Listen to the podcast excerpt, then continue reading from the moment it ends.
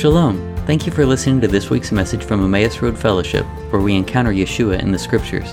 Check out our website at walkingemmausroad.org, where you'll find additional teachings and information on visiting us in Kingwood, Texas. If you've been blessed by this ministry, please consider giving to support Emmaus Road's mission of spreading the good news of the kingdom. May God grant you shalom in the name of Yeshua, our Messiah.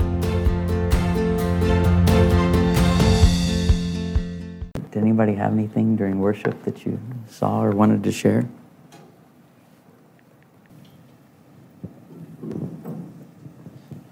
Yeah, I, I do. So while we were worshiping, I just had this envisionment of this, of just gray lands, you know, lifeless lands, you know, that dust was all over it and stuff like that. And, you know, it was just barren. But out of it comes this individual with a colorful cloak. And I'm thinking like of Joseph. And he's dancing in the field. And he expands his coat and it grows and it grows and expands. And as he's dancing, his cloak is getting, you know, larger.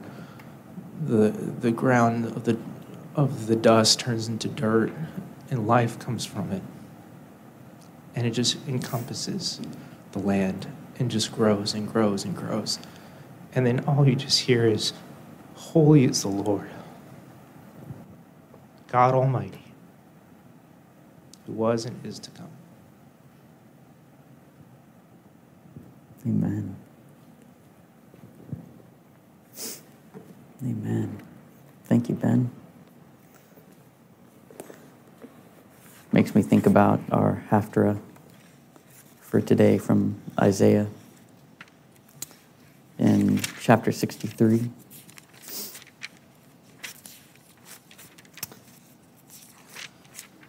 When you see the Lord coming, if I can find it here, then I will say, okay, so in Isaiah 63, it says, Who is this that comes from Edom? Of garment, you know, and it's the one who is majestic in his raiment and girded with his abundant strength. It is I who speaks in righteousness, abundantly able to save. And then when we skip down to verse 7, the kindness of the Lord will I mention, the praises of the Lord in accordance with all that the Lord has bestowed upon us, and the abundant goodness to the house of Israel, which he bestowed upon them in his compassion and in his abundant kindness. For he said, Yet they are my people, children who will not be false. And he was unto them a Savior. In all their troubles, he was troubled. And an angel from before him saved them. With his love and with his compassion, he redeemed them. He lifted them and bore them all the days of the world.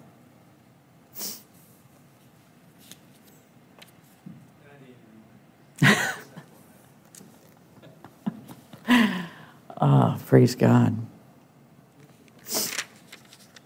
He, he was unto them a Savior. And he was troubled as they were troubled, right? Because when he came, as you saw in like in the vision, he was walking across that dust, right? Where all the trouble was. And yet within it, he brought forth life and restoration from that place of despair. Amen. All right. Uh, bless the Lord. Let's go to Psalm 119. Every week we read a section of Psalm 119 to declare the beauty of God's Torah and to align our hearts with it.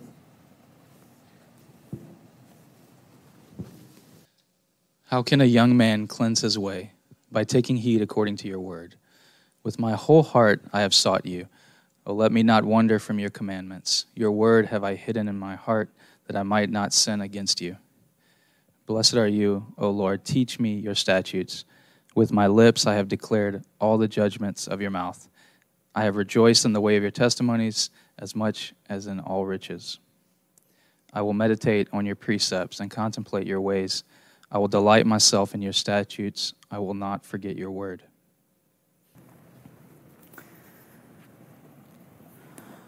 I love that scripture. I have hidden your word in my heart that I might not sin against you. You know, it's a really significant passage. And I, I know I've said this many times, but the, what it means to hide his, the Lord's word in your heart is to memorize it. It's to know it, such that the Spirit can bring it to memory in the right time and in the right place that you can apply it. I've hidden your word in, in, my heart that I might not sin against you. I've made it a part of me. I've placed it on my mind that I meditate on your word. And it, and it becomes a part of us. And uh, it's just, it's beautiful. Lord, we give you praise and thanks for this morning, for your goodness and your kindness. We thank you, Lord, that you seek us out. We thank you, Lord, that it is your great desire to bring restoration and that you have always been seeking your children. You always pursue, and it's your kindness, Lord, that leads us to repentance. And we give you thanks for your goodness. Thanks, thank you for your presence here this morning. We ask that you would speak to us by your Spirit and refresh us and renew us in the name of Yeshua. Amen. Actually, the whole aspect of hiding the Lord's word, word in our heart that we might not sin against Him is flows right into uh, what we're going to talk about today. Uh, we're going to begin at the start of our portion and um, Nitzavim, which is your standing. It's in Deuteronomy 29, starting in verse 9. Actually, it's in a Christian numbering, it starts in verse 10. So I may say the wrong verses here and there according to what's on the screen or not. So, but um, what's happened, you know, over the past few weeks, we've been gearing up towards the children of Israel going into the land. Moses is preparing them. And we've, we've talked about the aspect of exile, but God's purposes being redemption. And that all these weeks of consolation are building up to the high holy days when we'll go in to celebrate the, the final redemption, right? And so this is week seven of the weeks of consolation.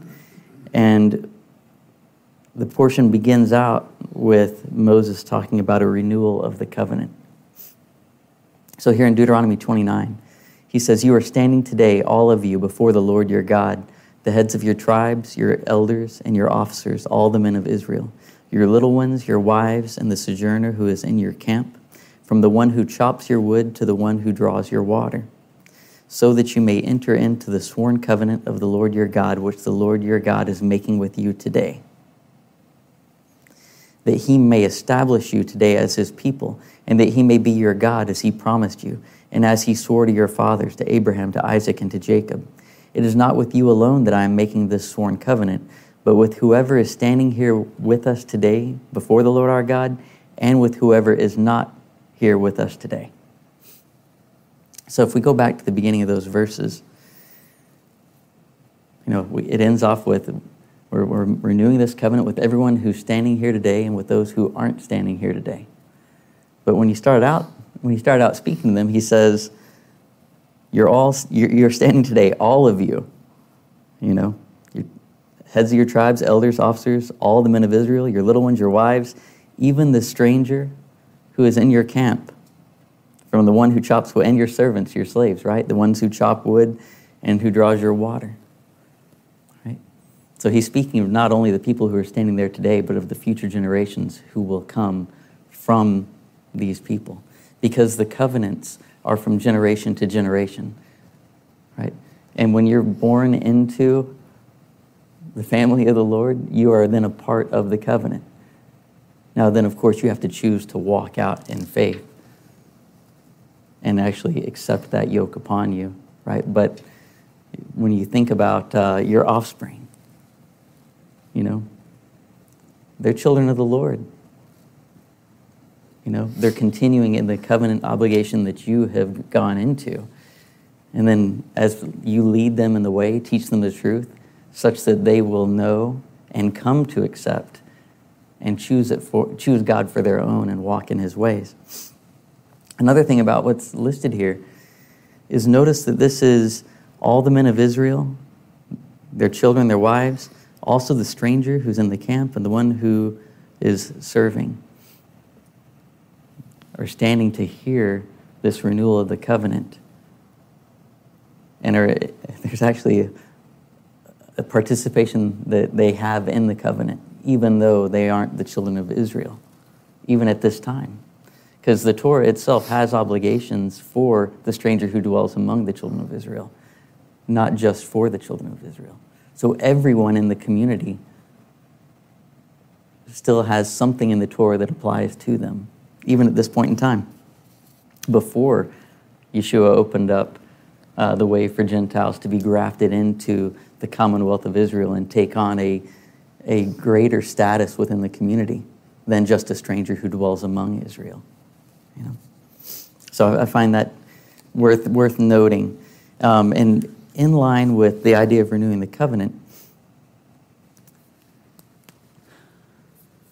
the children of Israel need to know what are the terms of the covenant, what is it that God expects of them. Now, at, the, at this point in time, there weren't, uh, there weren't Bibles readily available in every household, right? The Torah at this time, there was what one, but but even you know in in the times of when Israel was a, a nation and they would uh, come together every Sukkot, or not every every seventh Sukkot, and and they would read the Torah. Even at that time, Torah scrolls were not widespread. This was a primary chance for the children of Israel to come and hear. And I'm, i do want to read scriptures from this to, to give that picture from Deuteronomy 31, starting in verse 10. Is what Moses commanded them, saying, At the end of every seven years, at the time of the year of remission, which is the Shemitah, right? When debts are uh, canceled, when the year of remission of debts, at the Feast of Booths. The Feast of Booths is also the Feast of Tabernacles and also known in Hebrew as Sukkot. When all Israel comes to appear before the Lord your God at the place which he will choose, you shall read this Torah in front of all Israel in their hearing. Assemble the people, the men and the women and children, and the alien who is in your town, so that they may hear and learn and fear the Lord your God, and be careful to observe all the words of this Torah. Their children who have not known will hear and learn to fear the Lord your God as long as you live on the land which you are about to cross the Jordan to possess. So, here again, when they're to have the, seven year reading of the Torah, it's everyone is to come and hear. You know, normally at the pilgrimage feasts of Passover, Pentecost, and Tabernacles, all the males 20 years old and up are expected to go to, to those uh, pilgrimage feasts. But here on the seventh year, God's saying that everyone needs to come up because we're going to read the Torah aloud, right? And so that's a key, once again, reinforcing that this is for all who dwell among Israel. Now, this is also painting a picture of the coming messianic era, okay? Because it's every seventh year, everyone comes up at the Feast of Tabernacles to hear the Torah read, okay, by the king. The king himself reads the Torah to the people. And so that means that there's six years that go by, and then in the seventh year, everyone comes to Jerusalem, and the king reads the Torah. It's a picture of the, the seven millennium. You have six 6,000 years leading up to the return of Yeshua.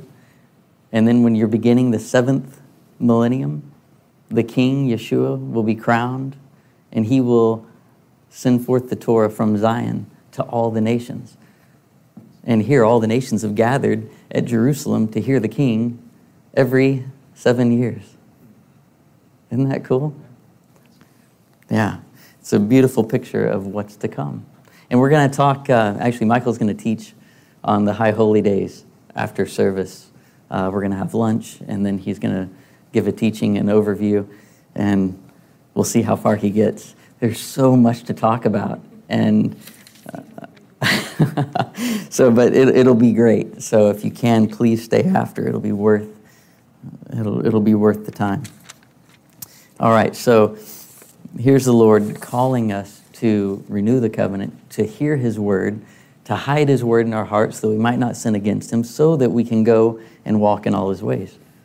Right? Because then, after everybody heard the Torah in that seventh year, then they go back to their homes. It's going to be seven years before they hear it all read again, aloud.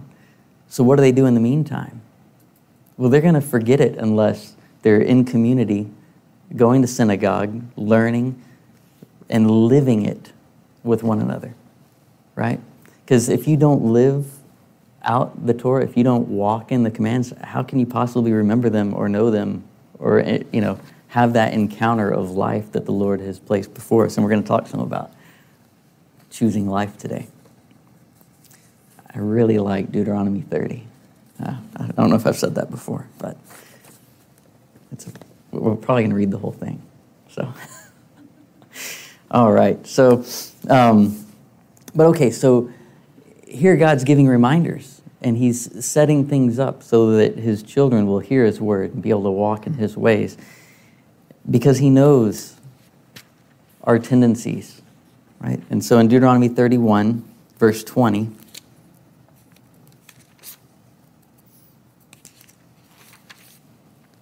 the scripture says, this is the Lord speaking. He says, For when I have brought them into the land flowing with milk and honey, which I swore to give to their fathers, and they have eaten and are full and have grown fat, they will turn to other gods and serve them, and despise me and break my covenant. And when many evils and troubles have come upon them, this song shall confront them as a witness. For it will live unforgotten in the mouths of their offspring. For I know what they are inclined to do even today before I have brought them into the land that I swore to give. Uh, another translation I, I, read said that, um, yeah, I know it's in, inclination, the, the aspect of he knows its inclination. He knows the inclination of the people is to sin. Right? He knows the desire of the heart of man is, is wickedness. And so he knows that they, this will lead to exile. But even still, he's saying, I'm still inviting you in. I'm still going to take you to the land. I'm still going to ask you to walk in my ways.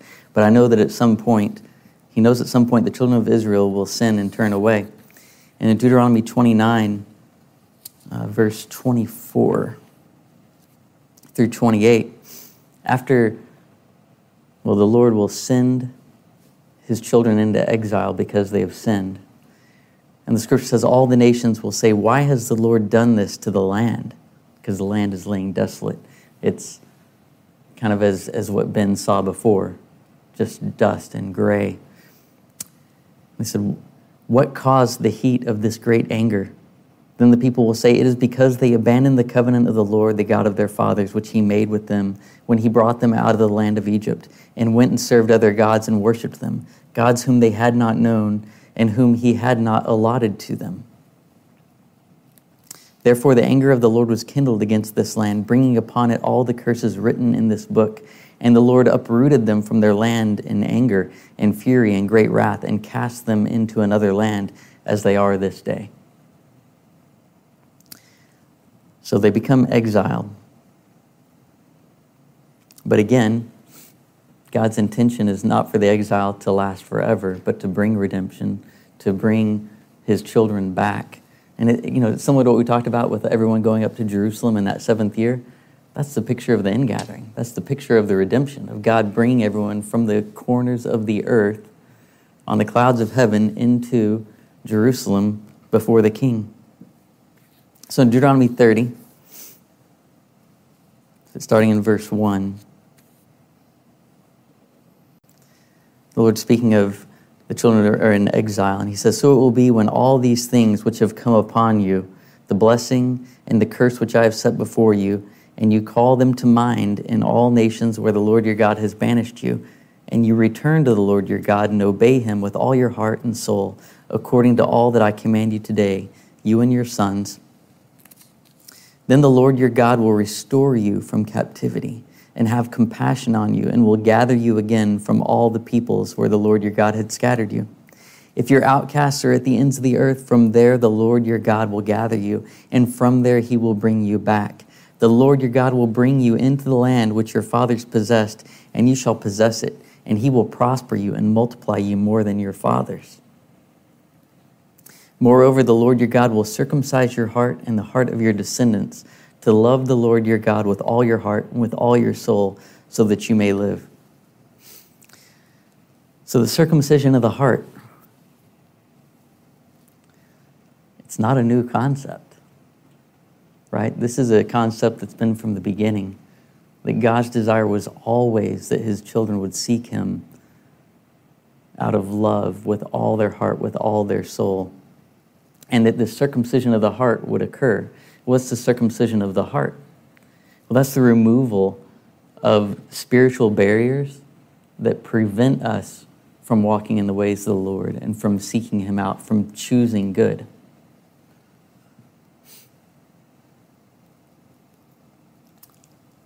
And the circumcision of the heart is, is critical in the walk of believers.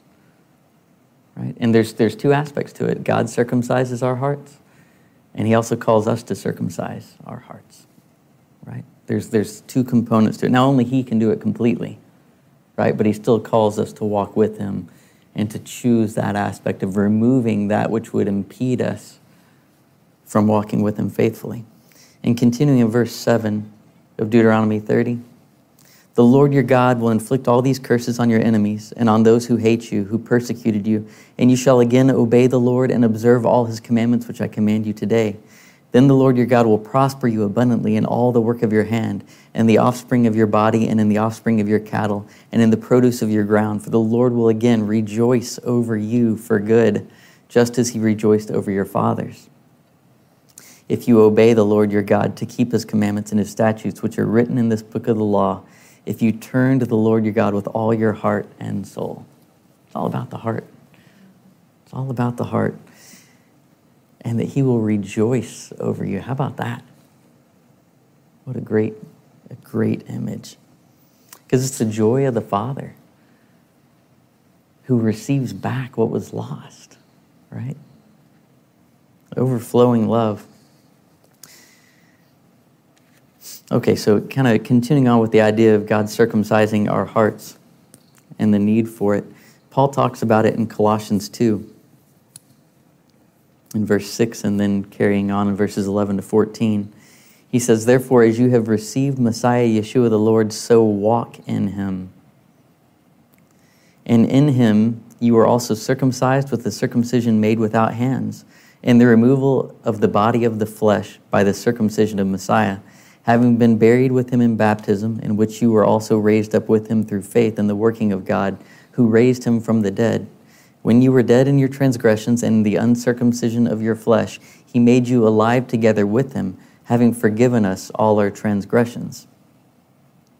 Having canceled out the certificate of debt consisting of decrees against us, which was hostile to us, and he has taken it out of the way, having nailed it to the cross. If we can go back one slide please? Okay, so here in the scriptures it says, You were dead in your transgressions and the uncircumcision of your flesh. Right? The uncircumcision of your flesh is not actually speaking about the circumcision of the flesh, funny enough.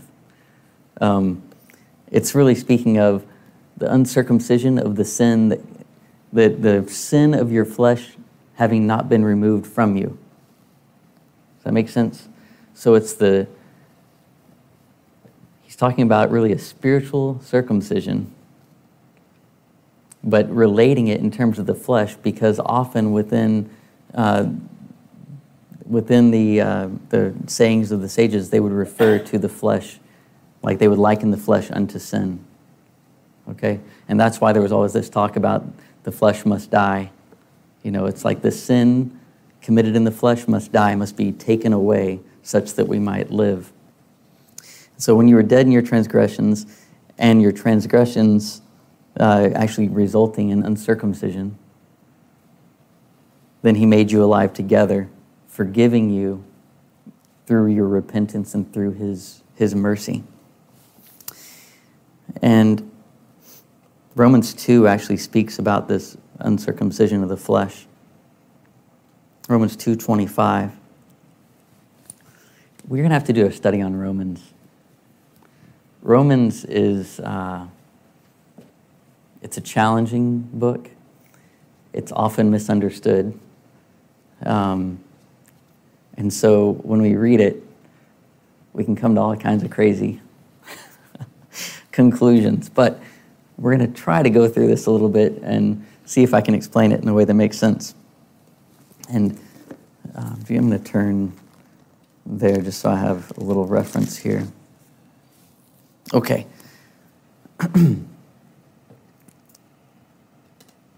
also, before I go here, I'm just going to jump back one more time.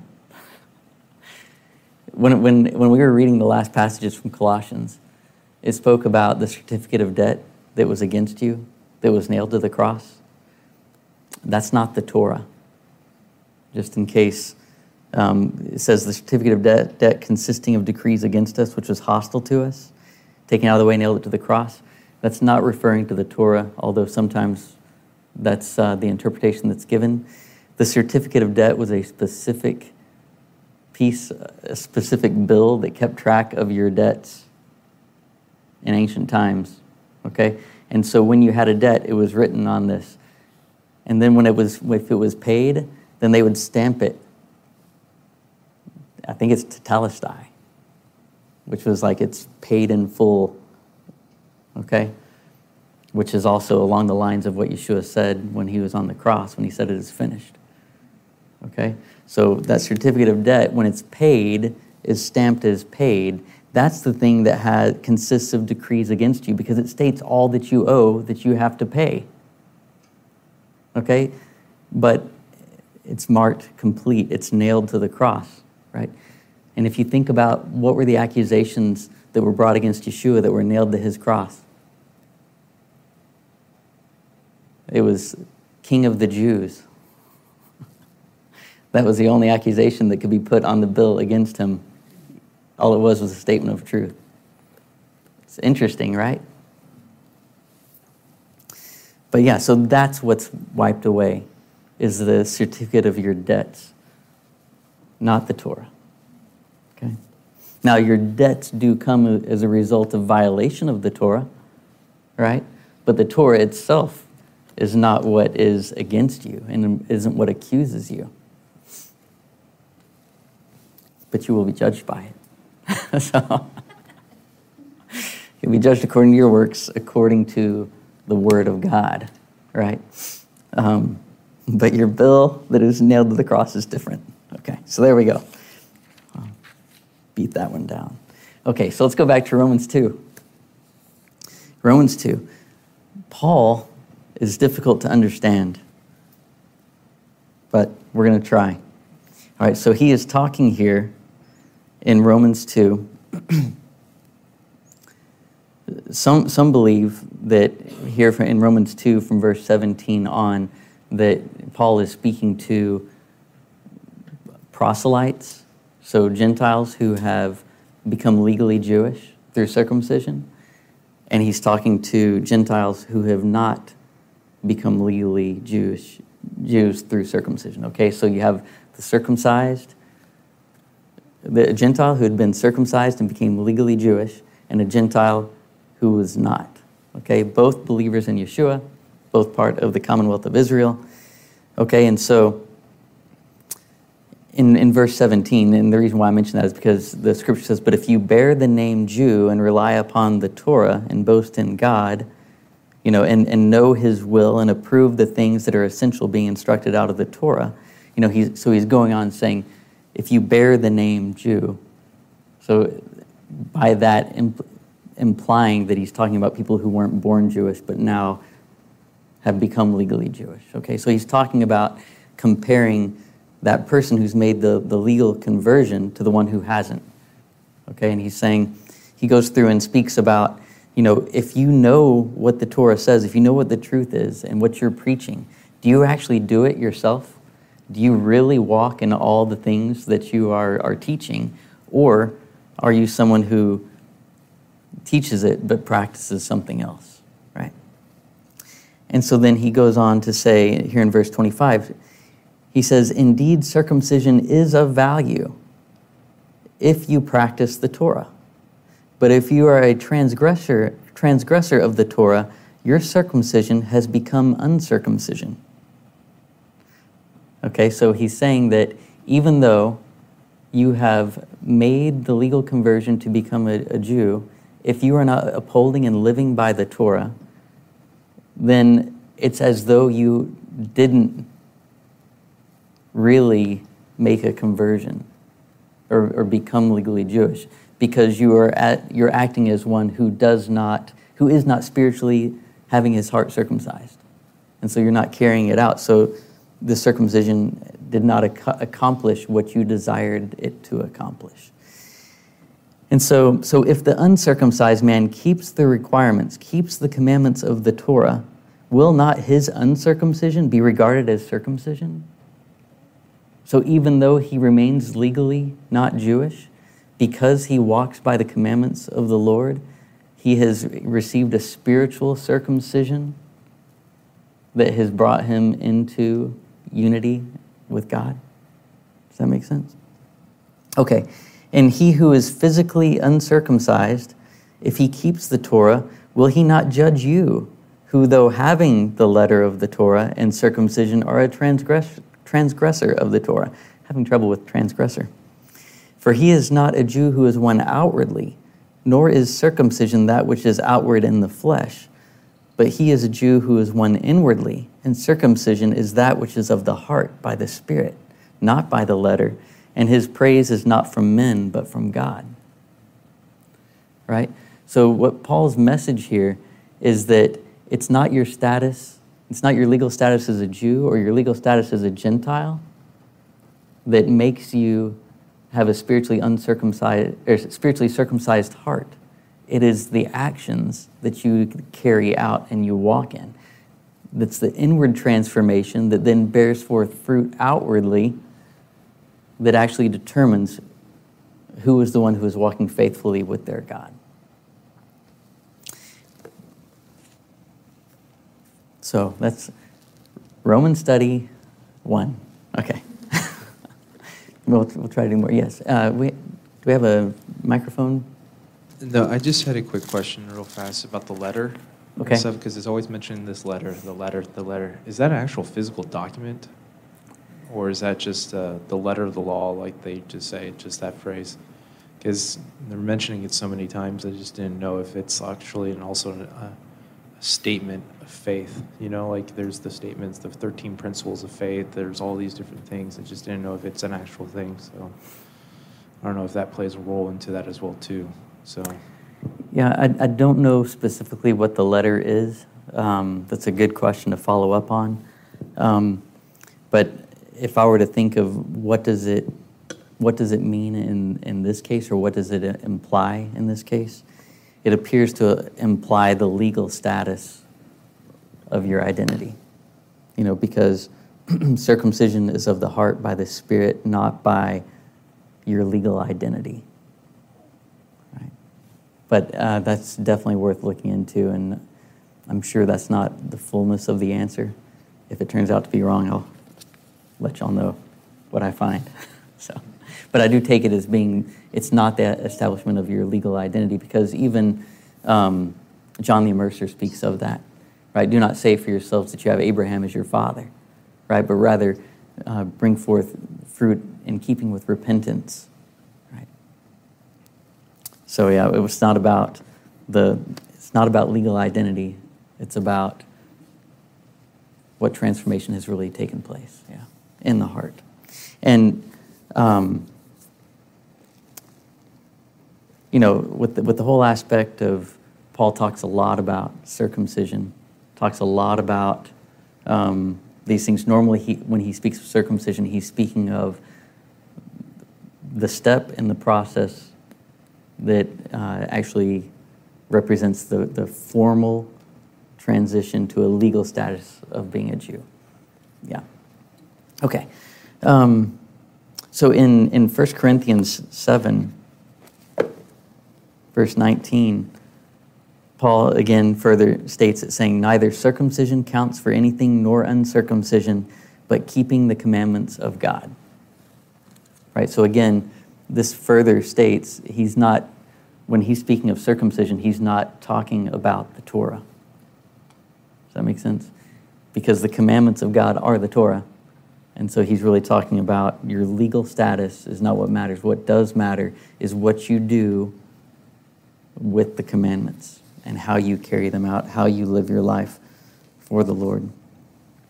So, again, you know, I mentioned before that ultimately God has to circumcise our hearts and give us a heart of flesh, you know, with his, with his Torah written on our hearts.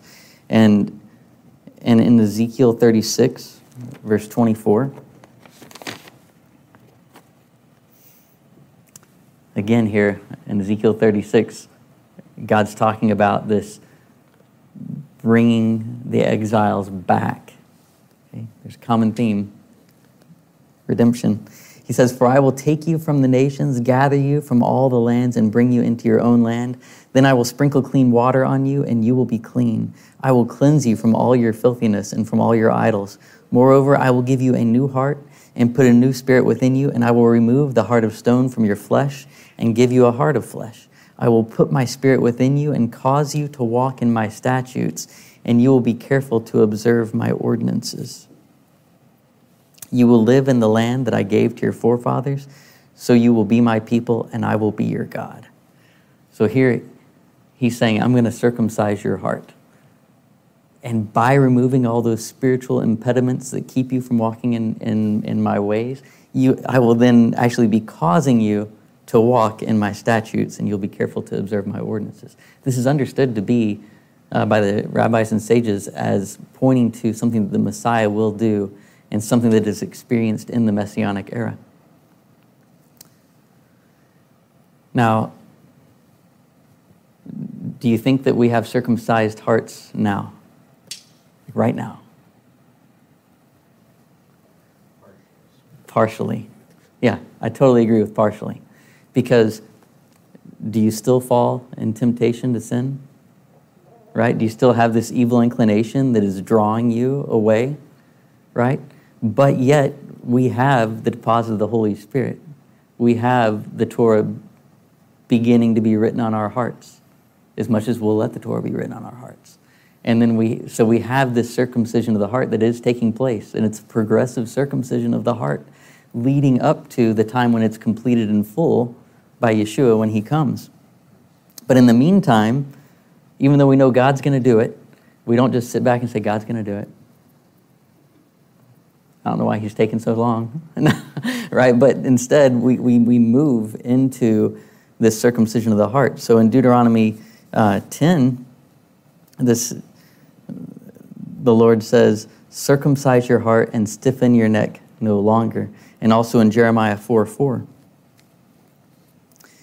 he says, Circumcise yourselves to the Lord and remove the foreskins of your heart, men of Judah and inhabitants of Jerusalem, or else my wrath will go forth like fire and burn with none to quench it because of the evil of your deeds. So there's a call for us to circumcise our hearts and to be active in that, in participation with the Lord as He's doing it in us as well, right?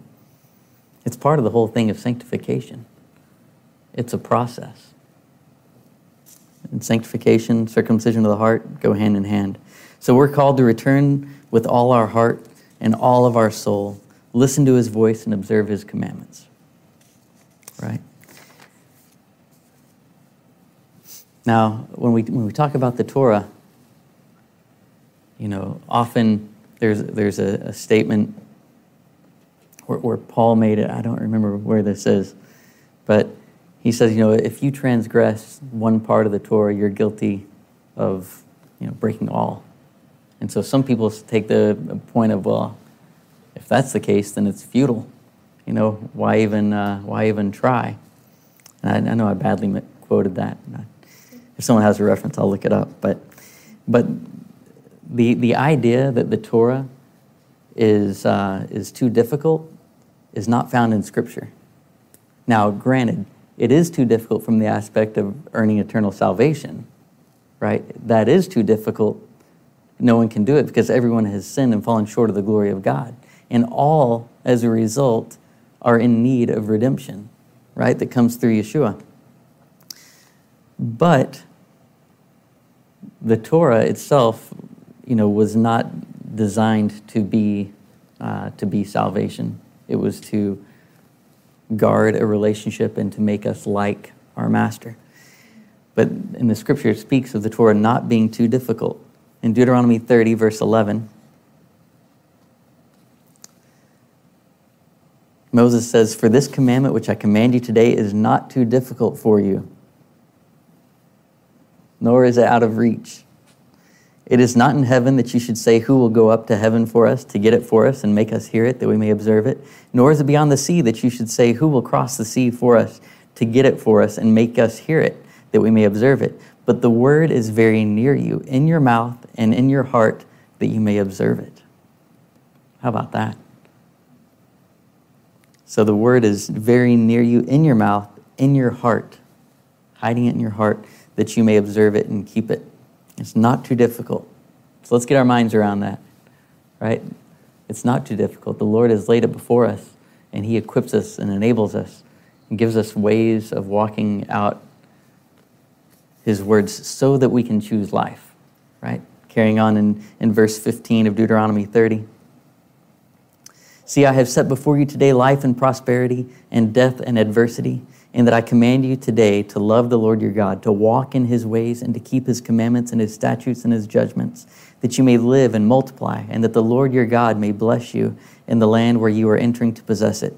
But if your heart turns away and you will not obey, but are drawn away and worship other gods and serve them, I declare to you today that you shall surely perish. You will not prolong your days in the land where you are crossing the Jordan to enter it and possess it.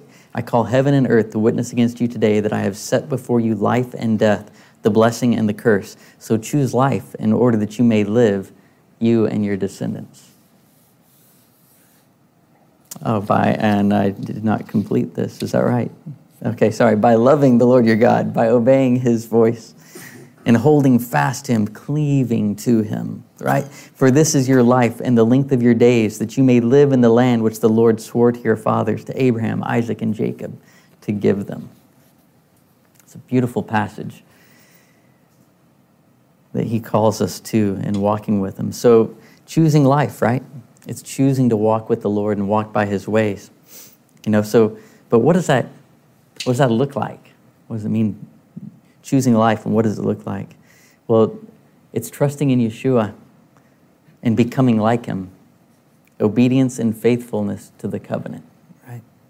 In John uh, 12, Yeshua is speaking, and these are just, John 12 is just in the days before uh, Yeshua's crucifixion.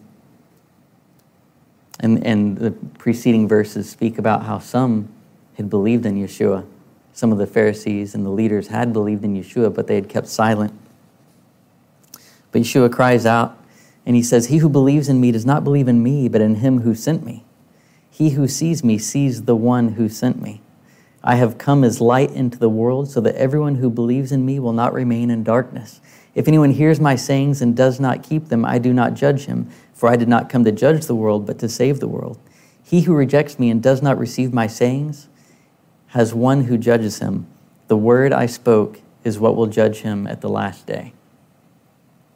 For I did not speak on my own initiative, but the Father himself who sent me has given me a commandment as to what to say and what to speak. I know that his commandment is eternal life. Therefore, the things I speak, I speak just as the Father has told me. So, Yeshua's words are light and they are life. And his expectation is that we're going to walk according to his walk according to his light, according to the words that he's spoken. And the words that he speaks are the words of Torah. And he, because he is the living Torah, the, the living Torah. So walking in his light, right? That's walking out his commandments, which are, which are life, as he says. We're to hear his words and to do them. And as, uh, as James said in, in chapter 1, verse 19 through 22. He says, This you know, my beloved brethren, but everyone must be quick to hear, slow to speak, and slow to anger. For the anger of man does not achieve the righteousness of God. Therefore, putting aside all filthiness and all that remains of wickedness, in humility receive the word implanted, which is able to save your souls. But prove yourselves doers of the word and not merely hearers who delude themselves. Right? Because if we're hearers and not, if we're hearers only and not doers, then does not our circumcision become uncircumcision? Right? It does. And we become those who delude themselves, saying, Oh, we know Yeshua. Just like we spoke about John the Immerser saying, Don't say for yourself you have Abraham. Rather, keep, bring forth fruit in keeping with repentance. Don't say for yourself, Yeah, I said a prayer. I'm good. Instead, bring forth fruit in keeping with repentance maintaining your faith and trust in Yeshua as the author and perfecter of your faith, right? We have to walk this out. And within walking this out, you know, we can we can learn, we have to learn so that we can walk it out, right? The more we, we learn, the more we're accountable for. That doesn't mean don't learn. it still means dive in, right? But now as we go and we learn, we have to realize that the key principles of the Torah are love love towards God and love towards our neighbor. Right? In 1 Corinthians 13, Paul talks about how we can have all prophecy, we can have all knowledge, we can have all these amazing things, but if we don't have love, we have nothing.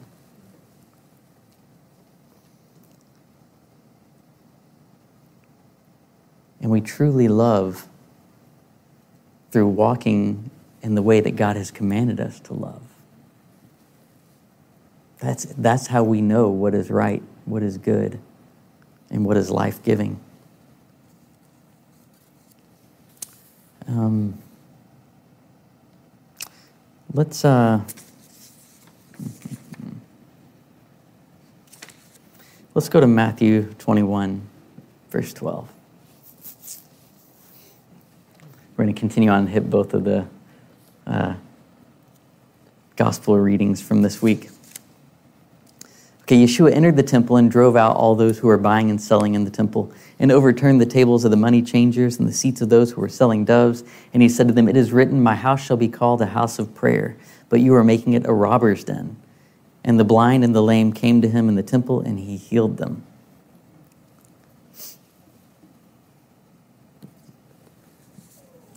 But when the chief priests and the scribes saw the wonderful things that he had done and the children who were shouting in the temple, Hosanna to the Son of David, they became indignant and said to him, Do you hear what these children are saying? And Yeshua said to them, Yes, have you never read, Out of the mouths of infants and nursing babes, you have prepared praise for yourself? And he left them and went out of the city to Bethany and spent the night there. So Yeshua comes into the, into the temple and he drives out the money changers and he says, one, that this house will be called a house of prayer for all nations, and two, said you're making it a robber's den. Now, these two statements are, are referring back to passages in Jeremiah and Isaiah. And interestingly enough, these parallel with, uh, with something from Deuteronomy 29. Um, Let's go to Deuteronomy 29, verse 18. Okay, this is right after, okay, so, you know, we've kind of jumped around a little bit. These verses are right after the, the first verses we read about renewing the covenant, okay? And saying, you all are standing here today, not just you, but your descendants to follow. And he says, picking up here in verse 18, Beware lest there, are, there be any among you or be among you a man or woman or a clan or tribe whose heart is turning away today from the Lord our God to go and serve the gods of those nations. Beware lest there be among you a root bearing poisonous and bitter fruit, one who, when he hears the words of this sworn covenant, blesses himself in his heart, saying, I shall be safe, I'll have peace, though I walk in the stubbornness of my heart. This will lead to the sweeping away of moist and dry alike. So here's one again who's deluding themselves and saying, I'm good. I'll have peace. Even, I've heard what he said, but I'll have peace anyway. Right? And it goes on to say, The Lord will not be willing to forgive him, but rather the anger of the Lord and his jealousy will smoke, smoke against that man, and the curses written in this book will settle upon him, and the Lord will blot out his name from under heaven. Okay? So in Jeremiah 7, you know, when, you, when Yeshua was talking about uh, they've made it into a robber's den, in Jeremiah 7, I'm trying to think. Actually, I don't know. Uh, I don't know what the verse reference is, so I may have to skip over that. But it, within that passage, what Yeshua is quoting back to is the people who are saying, "We have the temple. We're trusting in the temple, and whatever actions we're taking, that's going to cover us." And he's saying, "No, that's." Jeremiah says that's not going to cut it. So Yeshua is referring back to that, saying, "People don't put your trust in." these outward observances, right? Instead, you need to repent, which is what Jeremiah 7 was talking about. And then when he spoke about his house being a house of prayer for all the nations, he's referring to Isaiah 56. And in Isaiah 56,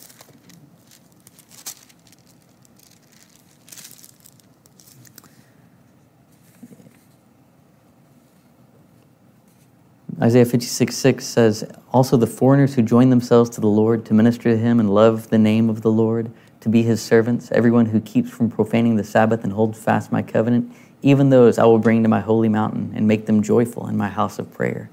Their burnt offerings and their sacrifices will be acceptable on my altar, for my house will be called a house of prayer for all the peoples. Right? And he says, The Lord God, who gathers the dispersed of Israel, declares, Yet others I will gather to them to those already gathered. So he's speaking of, again, this final redemption where he's going to bring back Israel and he's going to bring back people from the nations who have joined themselves to him to come to hear the Torah read by the king. Yeah. And so Yeshua is calling these things out in, in that he's making these statements of stop relying on these outward things right? Instead, turn with repentance and then do them. Do them from a right heart and make this a place that will draw people in. Be that light to the nations because God has his intention that his house will be a house of prayer for all nations, right? Okay. And so, just in trying to wrap up here, at the end of Deuteronomy, and when we were reading Deuteronomy 30, verse 8, verse 8 to 10, I believe. Okay, I'll start here just in verse 9, right? When he says that when you again obey the Lord, the Lord will again rejoice over you for good, just as he rejoiced over your fathers. That's his desire. Draw, draw back his children and rejoice over them and with them and pour out blessings, circumcise their hearts that that, that that relationship might be fully restored and vibrant. And then the last thing so, even in this time of exile, I have to go back to Isaiah 63, right? Because we're waiting for the final redemption. Now, and actually, I don't know that it's in me just flip over to Isaiah 63 briefly.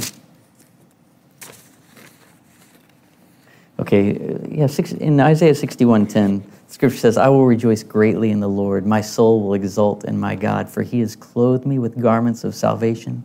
He has wrapped me with a robe of righteousness, as a bridegroom decks himself with a garland, and as a bride adorns herself with her jewels." For as the earth brings forth its sprouts, and as a garden causes the things sown in it to spring up, so the Lord God will cause righteousness and praise to spring up before all the nations. And in the exile, God is with his children. He's with his children in the exile, and he is afflicted. Okay, 63 8 For he said, Surely they are my people, sons who will not deal falsely. So he became their Savior. In all their affliction he was afflicted, and the angel of his presence saved them. in his love and in his mercy, he redeemed them and he lifted them and carried them all the days of old. Right? That's what he does to us today. He lifts us and he carries us. He has clothed us in garments of righteousness. And an angel of his presence has saved us. Amen. And so within that, He's given us all we need for life and godliness and righteousness, that we can walk with Him and bless His name and look forward to His coming and seeing our King crowned over all the earth. Amen. Lord, we love you, we exalt you, and we bless your name. We thank you for your goodness. We thank you for your kindness, for the mercy that you extend to us, Lord, and the grace that you've given us. We thank you that we do have Yeshua, Lord, that we trust in his name. We trust in the grace you give us through him. And Lord, as we do it, this is an active trusting. It's one of placing ourselves into your hands, of laying our lives before you. Lord, of participating in the circumcision of the heart and removing every spiritual barrier that keeps us from walking in righteousness. Lord, help us in these days of repentance that are leading up to Yom Kippur, Lord, to purify our hearts, Lord, to prepare a place for you, to set aside everything that en- entangles us, Lord. And that we would seek your face, that we would hide your word in our hearts, that we would meditate on your Torah, and that we would walk it out in love and in joy. We ask you your restoration, your blessings, Lord. We give you thanks in the name of Yeshua. Amen. Thank you for joining us. If you enjoyed this message, please consider sharing it with a friend or family member and help us out by giving a review on iTunes or other podcast platform. Check out our website at walkingemmausroad.org for additional teachings and information about visiting Emmaus Road in Kingwood, Texas.